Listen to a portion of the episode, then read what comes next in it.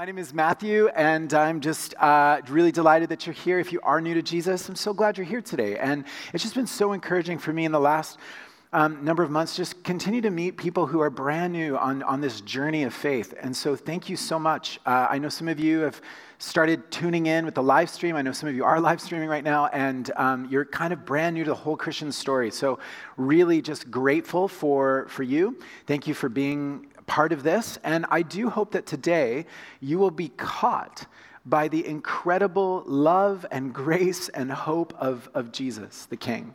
That's my heart's desire for today. And so some of you will know that we're in this series, The Kingdom of God. We're in week 4. And, the Kingdom of God was so startling for me. When I first, a number of years ago, maybe it was like 10, 15 years ago, when I was just kind of really struck by Jesus' teaching on the kingdom. Because I had grown up in a church setting that talked a lot about some really true good things. So being born again, being saved, eternal life, going to heaven, all of these things, which you need to know, we all believe here. We hold those things to be very true. Every memorial that I do here at the church, we have the hope of heaven, the hope that this person is now in the presence of Jesus, and it is so good. But there is an aspect to Jesus' teaching that I feel like I didn't learn much about it. Not many people taught me about his message of the kingdom of God, and it's incredibly important. Why is it important? Because it's about today. It's about now. It's about seeing the beauty of what God is up to in the heavens impacting today, impacting our lives, that there's a way to live, there's a way to love others, and it impacts our lives here and now. And so I am just excited about this series. I hope you're excited to discover more and more. By the way, even when this series ends in a few weeks, I hope that the kingdom of God continues to resonate in your mind, in your heart, and that you'll keep doing a deep dive into everything Jesus wanted us to see about the kingdom. And so we've been asking this question, what is the kingdom of God? When you read Matthew, Mark, Luke, and John, the stories of Jesus' life, you just run into this all over the place, the kingdom of God. And what is this about? Well, I love a description of the kingdom of God by a Bible teacher named Tim Mackie, and he writes this: the kingdom of God is how God is taking back his world. I love that. It's how God is taking back his world. It's how God is healing his world. The last couple of weeks, those of you who are here, you'll know that we spoke about this way of doing Japanese pottery called kintsugi. And kintsugi is when a pot breaks into different pieces, the artist will take the pieces and put them back together with this golden glue. And each piece of pottery is so unique and different. And I love that image. Of God putting the world back together. A broken world is being put back together. How is God doing that? Through the kingdom of God. It's how God is repairing the world from all of its brokenness. And so I think this is a great, helpful image for the kingdom of God. God is the great potter, the great artist, who is putting us back together. He's putting you back together. All of your broken pieces. He's the great artist. And so today in week 4 on the kingdom of God, we are looking at a kingdom of self-giving love. A kingdom of self-giving love. Jesus, I believe, offers us a way of dealing with conflict. Are you in a conflict right now? I bet you every one of us in the room could in some way or another say yes. Whether it's large or whether it's small, right? A small seed of a conflict. Each of us are walking through something. How are you dealing with that? What's the way in which you're operating? What are the values that you have as you engage in conflict? How many of us are dealing with some evil, some injustice? Today, Jesus will invite you into his way of the kingdom of God to practice self-giving love. One theologian said it this way: the kingdoms of the world run on violence. The kingdom of God runs on love. When I was in grade 7 and grade 8, every night, and I'm telling you, every night, I read Calvin and Hobbes before I went to bed. How many of you are Calvin and Hobbes fans? You are my best friends. And Hobbes is the stuffed toy tiger who comes alive in these conversations with Calvin. and Calvin's a little boy. And so they're having a conversation, and it's going to be hard to see on the slide, so I'll just read to you what's going on here. So Hobbes, the tiger, says to Calvin, "How come we play war and not peace?" Calvin responds by saying, "Too few role models." And as they begin their game, Calvin says, "I'll be the fearless American defender of liberty and democracy, and you can be the loathsome, godless communist oppressor. We're at war, so if you get hit with a dart, you're dead, and the other side wins, okay?" And Hobbes, the tiger, says, "Gotcha." And then they begin to play, and whap, whap, and they stare at each other. And Calvin looks at Hobbes and says, "Kind of a stupid game, isn't it?" And Jesus, we do this kind of stuff all the time. And we're in these conflicts that we're just, all we know how to do is just aim and shoot. And would you show us a better way today?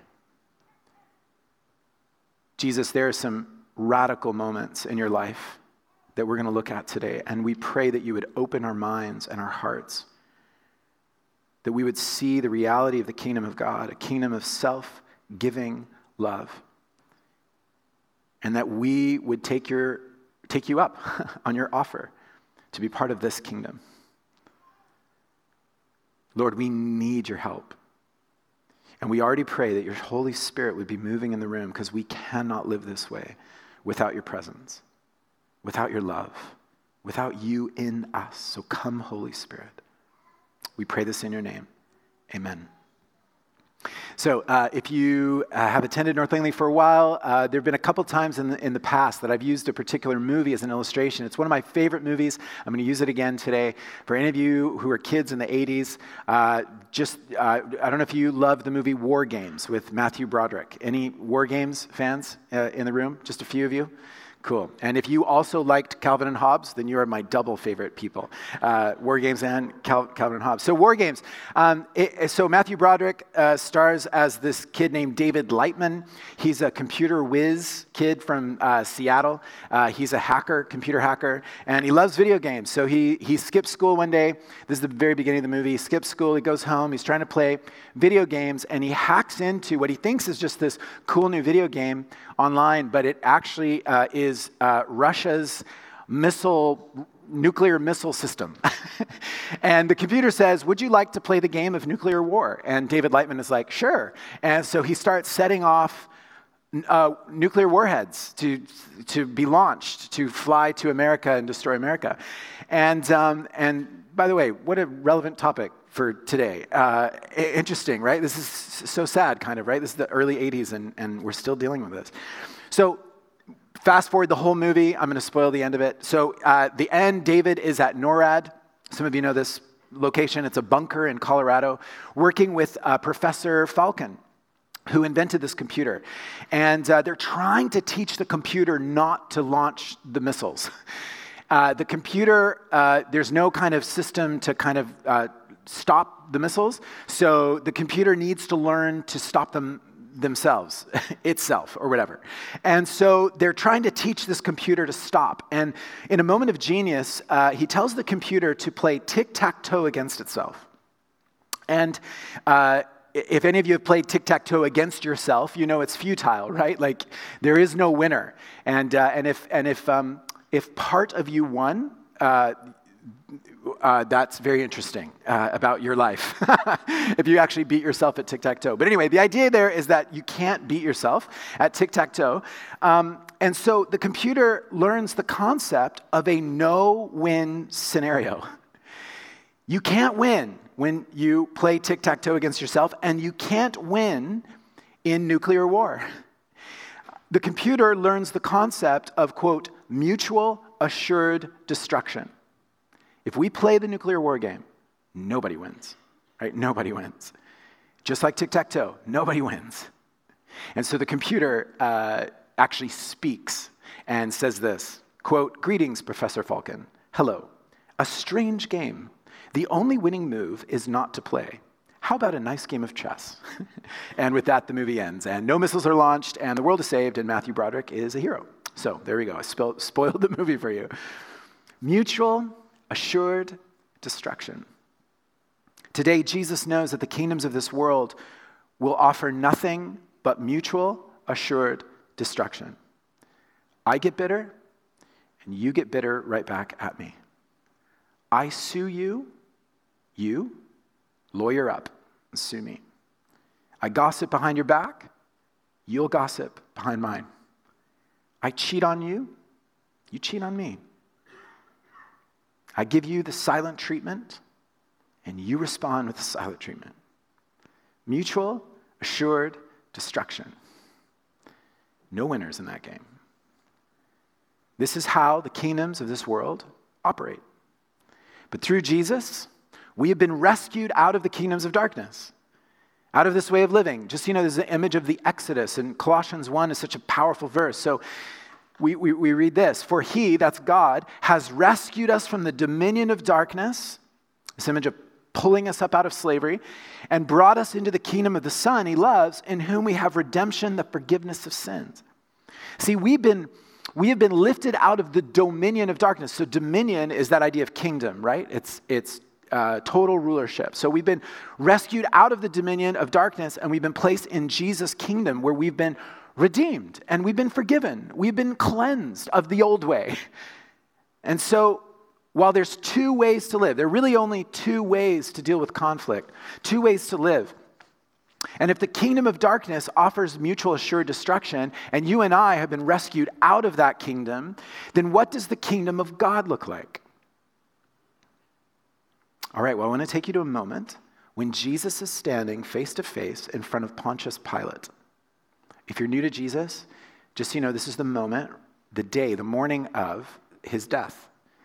He's about to die on a Roman cross, and he's standing, he's on trial, and he looks at Pontius Pilate. Who's Pontius Pilate? He was the Roman governor of the province of Judea from about 26 to 36 AD. And for about 10 years, he was absolutely brutal against the Jewish people. Just so you know, the Roman Empire needed a steady corn supply from Egypt, so it was important that Israel was a place of trade, right? It's a trade route, that it needed to be stable, there needed to be peace, and there needed to be submission to Rome. So Pilate was going to bring peace to the area so that trade would happen peacefully, and the way he would bring peace is with a sword, right? That's one way to get peace. The only way the empire achieves peace is because they have a bigger sword than their enemies, or more gunpowder, or cannons, or bombs, or tanks, or drones, or whatever. That's how the kingdom of the world operates. And in our story today, Jesus is looking into the face of Pilate. And this actually happened in history. Quick rabbit trail. For any of you who are new to Jesus and you're like, are all the stories of Jesus just in the Bible? It's kind of like this cyclical thing. It's like Jesus existed, but we read about him in the Bible. Is there any outside the Bible evidence that Jesus actually existed? And there is. I want to read one of the examples to you. This is from a non-Christian Roman historian and senator named Tacitus, who wrote in 116. He says, Christus suffered the extreme penalty during the reign of Tiberius at the hands of one of our procurators, Pontius Pilatus, right? Which I think is cool. It's just outside evidence that this happened in history. So Pontius Pilate, looking into the eyes of Jesus. This is a real moment. And here Jesus is in chains. He's on trial. He's been betrayed by all of his friends. And he's alone. And he's about to be crucified. And right here in front of Pilate, he begins talking about the kingdom of God. And I want to read what he says. John 18:36. Jesus said, my kingdom is not of this world. If it were, my servants would fight to prevent my arrest by the Jewish leaders. But now my kingdom is from another place. Listen to Jesus. He's saying, if my kingdom, because he's a king, if my kingdom was from here, there would be all kinds of fighting right now, all kinds. Jesus led his group of 12, but there were a larger group of 70. There were hundreds beyond that. There would be armed rebellion, right? My servants would fight. If his kingdom was from this world, they would use violence. Of course. But Jesus says, my kingdom is not of this world. Well, what does that mean? My kingdom is not of this world. He does not mean that the kingdom is not here, right? That would go against like everything else he's taught about the kingdom of God. So what is he getting at? My kingdom is not of this world. Well, the word source is important here, right? The source of Jesus' kingdom. My kingdom is not of this world. It's the source. The kingdom does not play with the rules of this world, right? Where is the kingdom coming from? From the heavens. The source of Jesus' kingdom on earth is from the heavens. The heavens are being poured out upon the earth. Your kingdom come, your will be done on earth as it is in heaven. In heaven, in God's space, his will is being done. Perfect love, perfect peace. And Jesus is saying, the source is, the kingdom on earth is, its source is the heavens. It's being poured out here on earth. So what does that look like? Well, it's a kingdom of peace. It's not coming. As it's poured out of heaven, it's not being poured out in violence. It's being poured out in self-giving love. How do we know that? Because Jesus is about to give up his life for the world. It's self-giving love.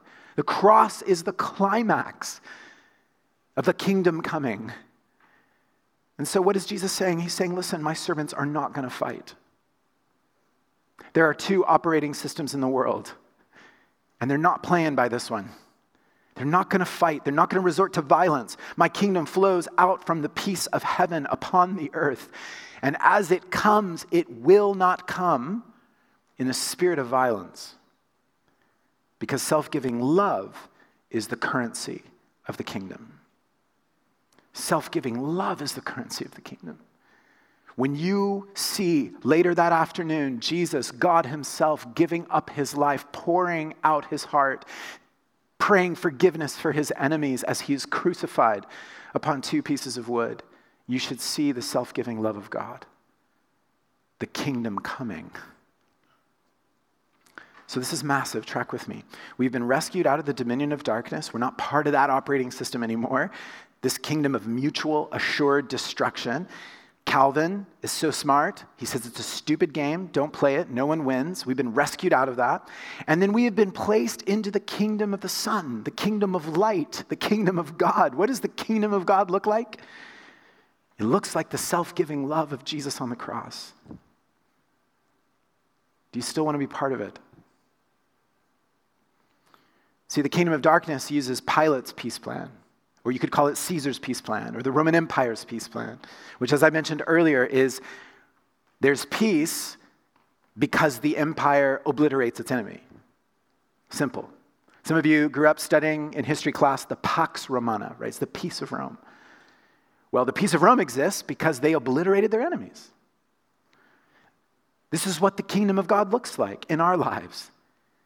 We achieve peace by ridding ourselves of that person from our life. We achieve peace because we send the email or the text and we really let them have it, and then we'll have peace. We'll have peace if we can ruin their reputation. We'll have peace if we could just put this person in their place. Then I'll have peace. And just so you know, I need to say this every time, and I hope you're not getting sick of me saying this every time. We need good boundaries. Of course, some of you have had to practice boundaries with those who have abused you and hurt you deeply. And just so you know, here at North Langley, we are for boundaries. We really are. But even as you establish good boundaries, what's the state of your heart towards that person? And then for many of us who operate just in the day-to-day, kind of that 90% of our lives where we don't need strict boundaries, but we're trying to operate in normal conflict in everyday life. And what about political conflict and how you engage with people you disagree with? I mean, all of it. Just as we think through it, what do? We daydream revenge scenarios, right? Do you daydream revenge scenarios? This is what I'm going to say when I see them next. This is what I'm going to say when I wake up in the morning. I'm going to send them an email, and it's going to say this. And it's just in your brain. You're just thinking through it. You can't stop thinking. What will I do when I talk to that person again? But if we're honest, we know that deep down, this is not the way to bring a deep healing or a deep justice or a true reconciliation.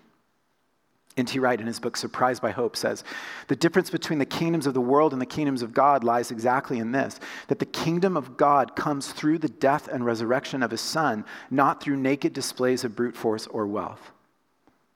There are two completely different operating systems at work in the world. Which one are you going to be part of? You have to make a choice. It is no good to say you're following Jesus if you're not following Jesus. It's not honest for me to say I follow Jesus when I completely live by the way of the kingdoms of darkness. Retribution, no forgiveness, bitterness, a short temper, deep pride, gossip, bullying. What kingdom am I actually part of?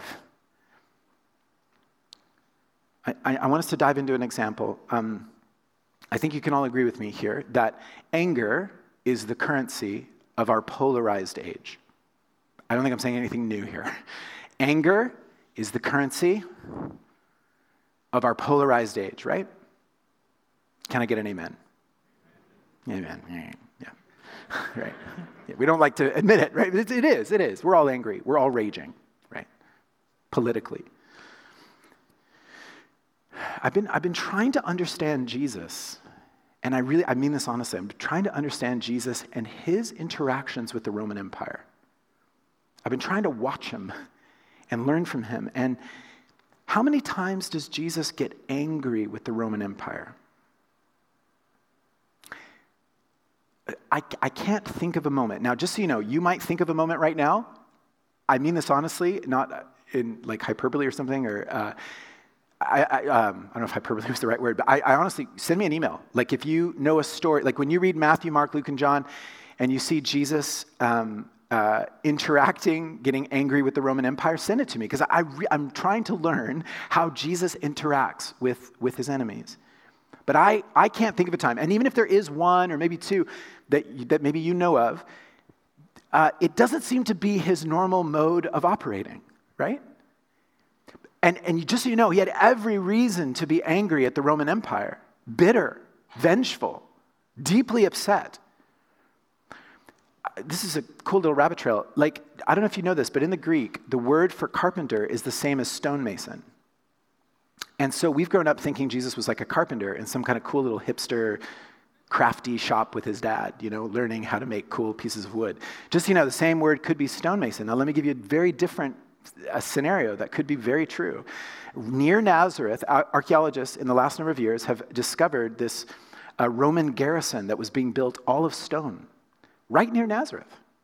And it would have been very common for local Jews to be employed or to work for the empire. Now picture this. What if Jesus had to pack his lunch every day with his dad, with Joseph, and head over to build for the mighty Roman Empire, the very people that are oppressing his own people? He had to work with stone every day, building the empire. That gives a very different picture of what his growing up years were like, right? And we don't know, right? We don't know. But it's the same word, stonemason, carpenter. And we see Jesus dealing with watching his own people brutally treated by the Roman Empire. And then Jesus has to experience the 40 lashes on his own back, and he's crucified. I mean, if there's anyone that has reason to be angry at the Roman Empire, it's Jesus. But Jesus knew something profound. He knew that human anger would not produce the righteousness that God desires. He knew that. Listen to what his little brother, James, writes in James 1. My dear brothers and sisters, take note of this. Everyone should be quick to listen, slow to speak, and slow to become angry, because human anger does not produce the righteousness that God desires. See, he had heard his older brother teach that. Human anger does not produce the righteousness that God desires. Again, human anger just won't get us to where we hope we're going to go. It is incapable of getting us there. And we keep trying. And human anger is the currency of the polarized age. So what does your heart look like these days? I'd like to take a moment to chat with some of a group of people here in the room. It's not all of you, just so you know, just a group of people in the room who are kind of maybe think about the world in the same way that I do. And so I'd like to chat specifically, you don't have to raise your hands if you're part of this group. Just, you don't have to out yourself. But this is I want to speak to my social conservative friends in the room. If you're here and you identify as maybe progressive or liberal or whatever, so glad you're here. It's awesome. Just, I want to take a moment to talk to a cluster of people that I actually am most aligned with, I most identify with. And I need to say something to my friends. I need to say something to me, really. So for all of us who think alike and we're on the kind of social conservative side of things, here's the deal. I see something in us that doesn't look like Jesus. You and I are so frustrated with the culture around us, with the moral decay that we see around us, with messed up politics, with the absolute silence and cowardice from political leaders on issues that you and I care deeply about. And we feel that we are being attacked. I get it. It is hard for me to watch the news in the last week and see Supreme Court things south of the border and to hear crickets and silence and nothing north of the border on issues that I care about. I get it. But what do we do? I've been listening to our conversations. What do? We adopt war language. It's a battle. It's a culture war. It's time to fight. And here's what I want to say. If we're fighting a culture war, then we will begin to play with the weapons of the world. And it will lead only one place, to mutual assured destruction. I love what one author named Cap Stewart says. He says, if you're fighting the culture war, you're losing. It's a loss for everyone. Could I ask, what does your heart look like? Talk to me about the unhealed deep anger you're feeling politically. Talk to me about the unhealed deep bitterness you're feeling. Talk to me about the names that come into your mind or the names that you've expressed on social media, calling our political leaders names, right? And we begin to adopt these weapons that we fight with that don't look at all like our Savior. I don't need to go to war with the culture. I know that the culture around me is messed up. Of course, sometimes I feel like we think we're living in Mayberry on the Andy Griffith show, right? That's an old reference. It's like we're not living in Mayberry? Of course not. We're living in Babylon. Was that news to anyone? Does anyone wake up? We're like, what, we're living in Babylon? Yeah, we're living in Babylon. Where did we think we were living? And what does it mean to fight against the culture? To fight against people? No, that's not the way of Jesus. To fight against ideas? Okay. But the best way that I found to do that is to enter into loving dialogue with someone, with one person. Trust me, I am pretty entrenched in my own ideas, as I'm sure you are.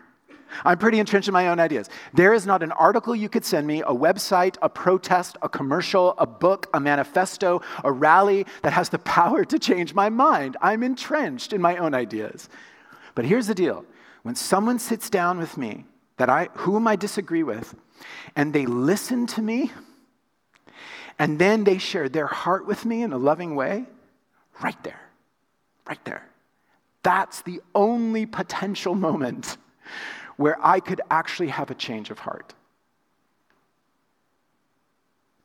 And to do that requires love, self-giving love, one loving conversation at a time. Is it the Jesus way? Absolutely it is.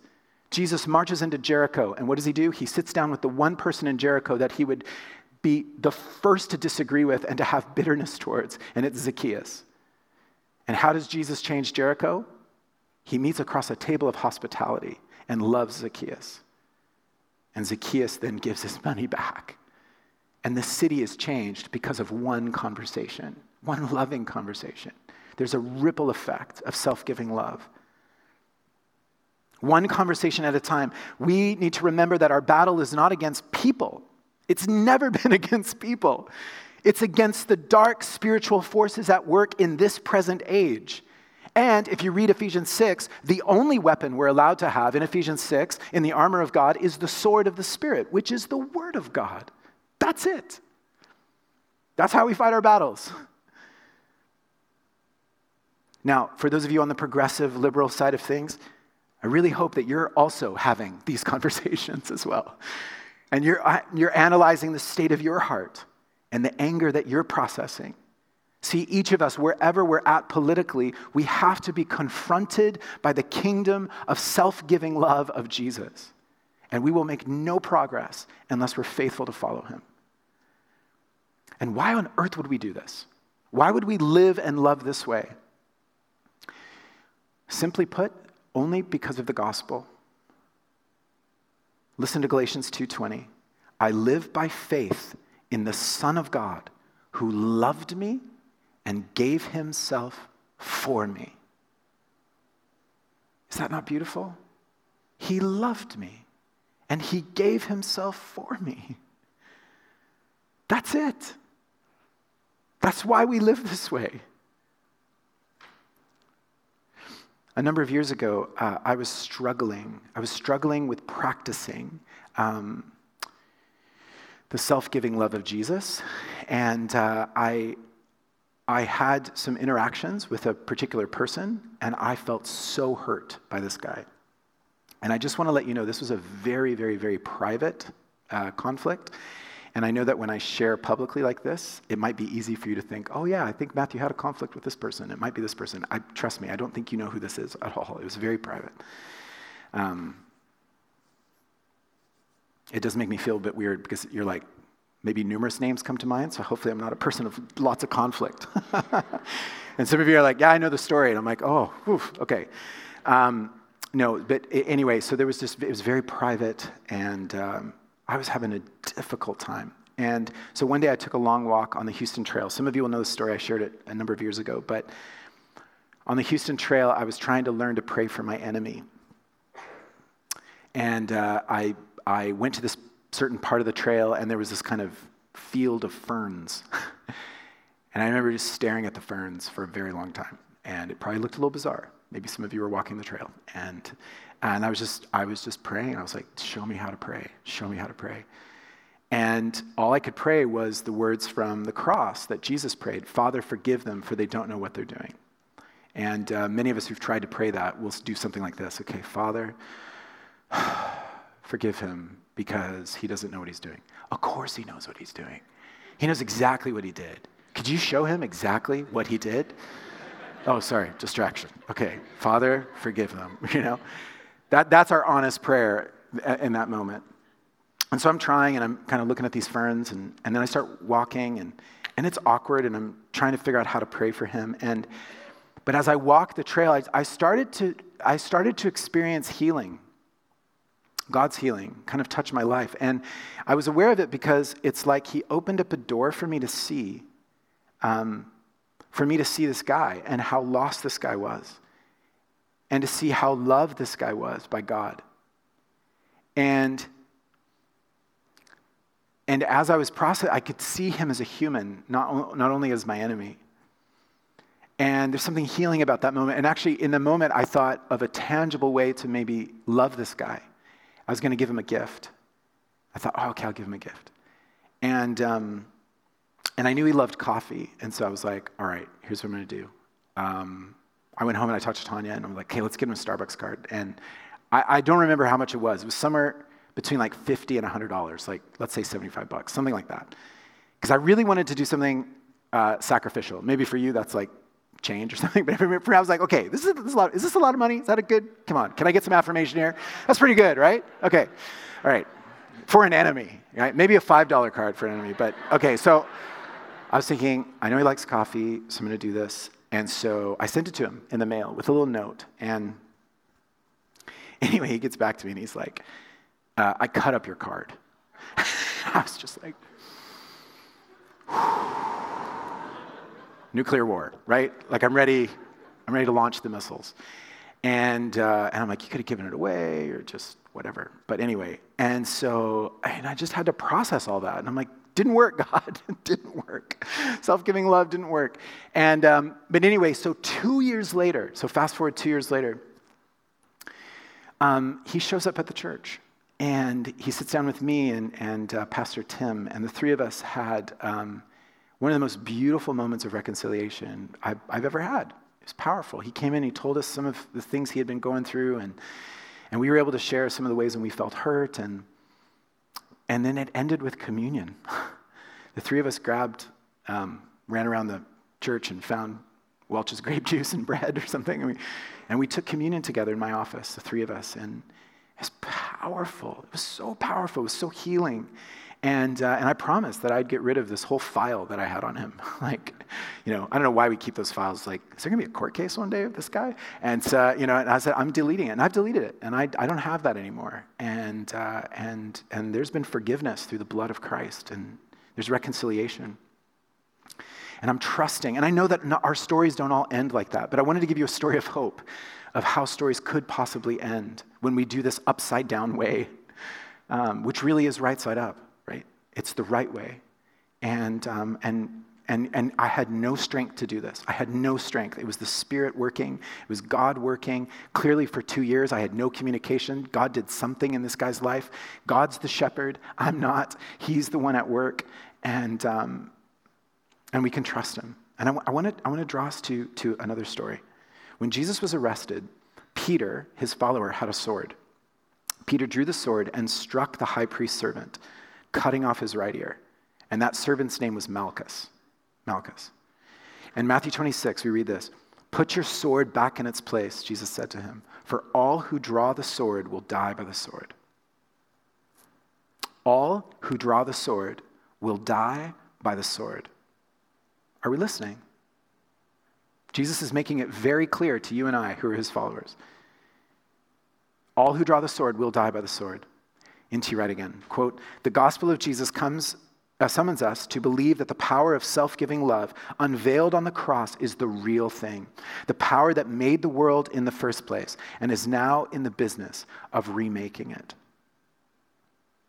I want to ask kind of a funny question.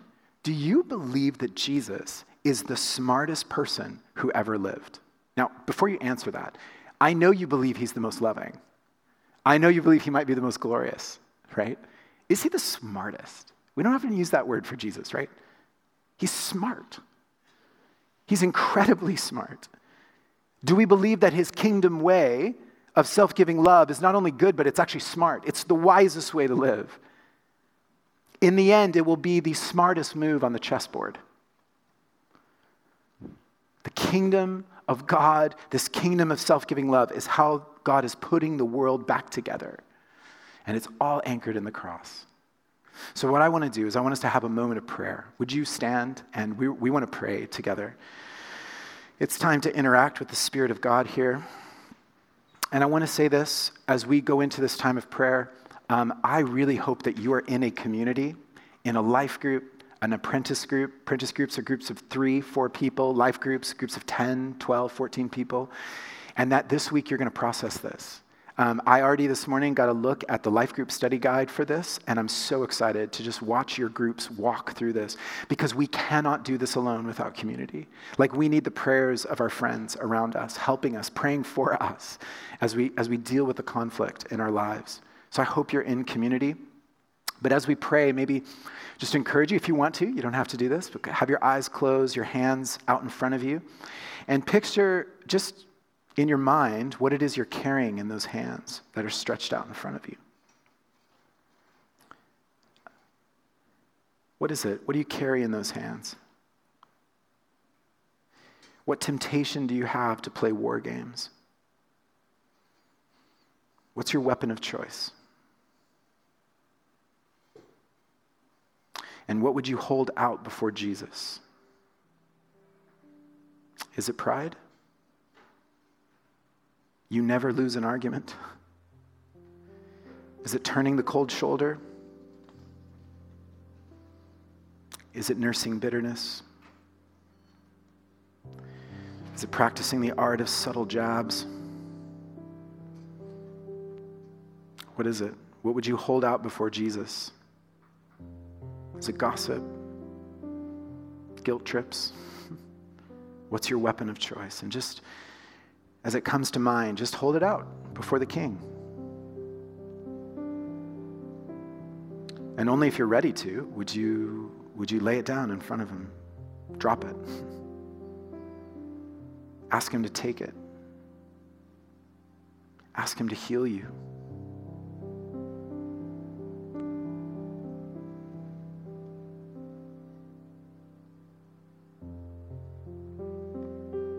And we pray, come, Holy Spirit. Holy Spirit, come and fill the room. We cannot do this without you. We don't have the power to do this without you. We need your power, your grace. Would you come, fill us, fill this room? We read that God's love has been poured out into our hearts through the Holy Spirit, and so Holy Spirit, pour the love of God out upon us. It starts with us. Our hearts need to melt as we see the beauty of the cross and the love of a Father. And so, Holy Spirit, do what only you can do. We cannot do this. Pour out your love, and just more of your love. Would your love just fill this room? We need your presence.